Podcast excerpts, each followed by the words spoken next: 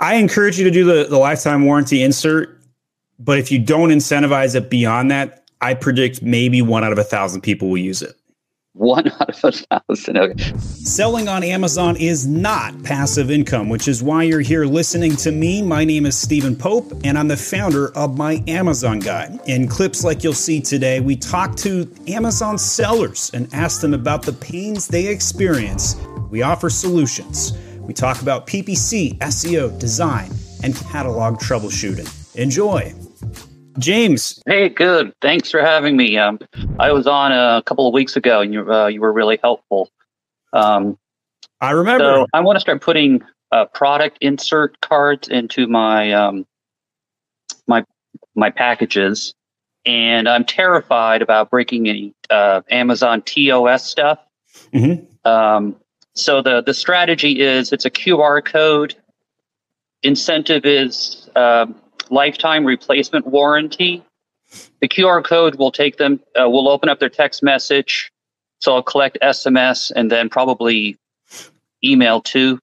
Um, so I'm not trying to bribe them to get reviews or anything. I just right. want a way to follow up, maybe, you know, send them offers or uh, get UGC stuff. Just wondering if that's completely 100% TOS Amazon. So as long as you don't ask for reviews, I think you're going to probably skirt by and not have an issue. Now, obviously, the rules can be adjusted or changed at any given time. Uh, but right now, what I've been seeing is as long as you just don't ask for reviews, we haven't seen any suspensions, removals, FBA logistics issues, or anything of that sort. So, things uh, that I have personally done, I have put incentives to take a picture of them using my product. Never once had an issue. Many of my clients do the same thing.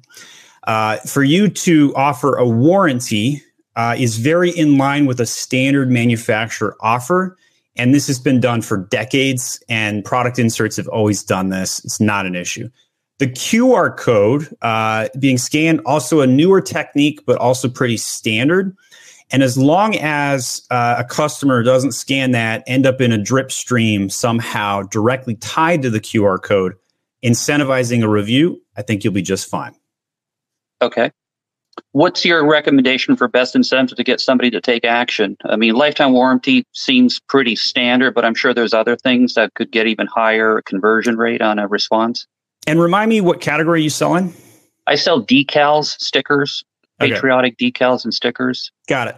So a lifetime warranty on something under 20 bucks uh, or $30 people are going to be very unlikely to fill it out right they don't have a lot of incentive if you were selling a $700 air purifier everybody and their dogs is going to want to sign up for that right they want that guarantee that warranty so i think you're going to have a hard time with conversion uh, with decals so maybe what you need to do is say, hey, you know, sign up for our warranty, get $5 off your next order, and then also put them into your email drip campaign. The problem is, is if if there's any incentive off of Amazon uh, to purchase, you will run into some gray areas. So Amazon does not want you to take the customer to your website. They have no incentive to do so. Um, having said that, if if you do it the way that I'm describing, where you're like, hey, sign up for a warranty and you happen to get $5 off your next order and you don't specify how the $5 is given until the last step, you'll probably skirt by just okay.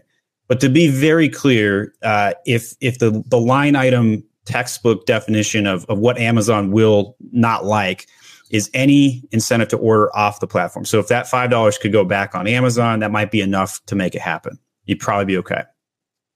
So if you send traffic to your Shopify store, Amazon could not be cool with that. There, there's there's this weird situation because like Amazon totally wants you to offer a warranty, right? Well, how do you give the warranty to somebody if they don't go to your website? Yeah, exactly. There's, there's a paradox. So so you can definitely drive them to your site to do things that make sense that are in the customer's best interest. But the moment you start hyper marketing and be like, $5 off my website, buy here, here's the code.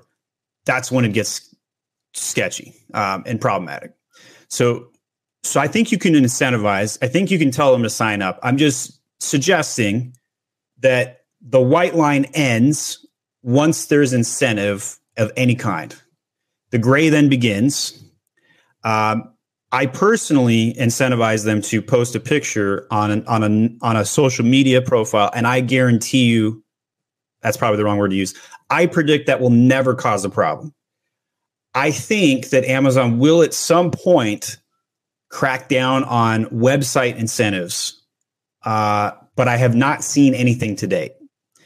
And the only thing that they seem to care about publicly is incentivized reviews because the FTC just went way hard on them the past four or five years. So, so as long as the word review never shows up anywhere, I think you could probably get away with anything. So what are the details? So you say you incentivize people to post on social media. How do you? What's the full loop of how that works? Do, do they? Well, so I have I have an insert right. So on my on my desk here, I have my my my Amazon guy postcard, but it's basically the same idea, right? So I, I put a something of this size or slightly smaller, put it into the the packaging. Uh, consumer gets the packaging, they open it up, and they're like, "Oh, I could get an incentive if I just post a picture of me using the product." They do that. They post it on uh, social media. I have a virtual assistant that crawls the the hashtag and immediately goes and provides them uh, a one time use promo code directly usable on Amazon. And you send that promo code through Instagram. What's that? Through Instagram. Okay. All right. So I, I encourage you to do the, the lifetime warranty insert, but if you don't incentivize it beyond that, I predict maybe one out of a thousand people will use it.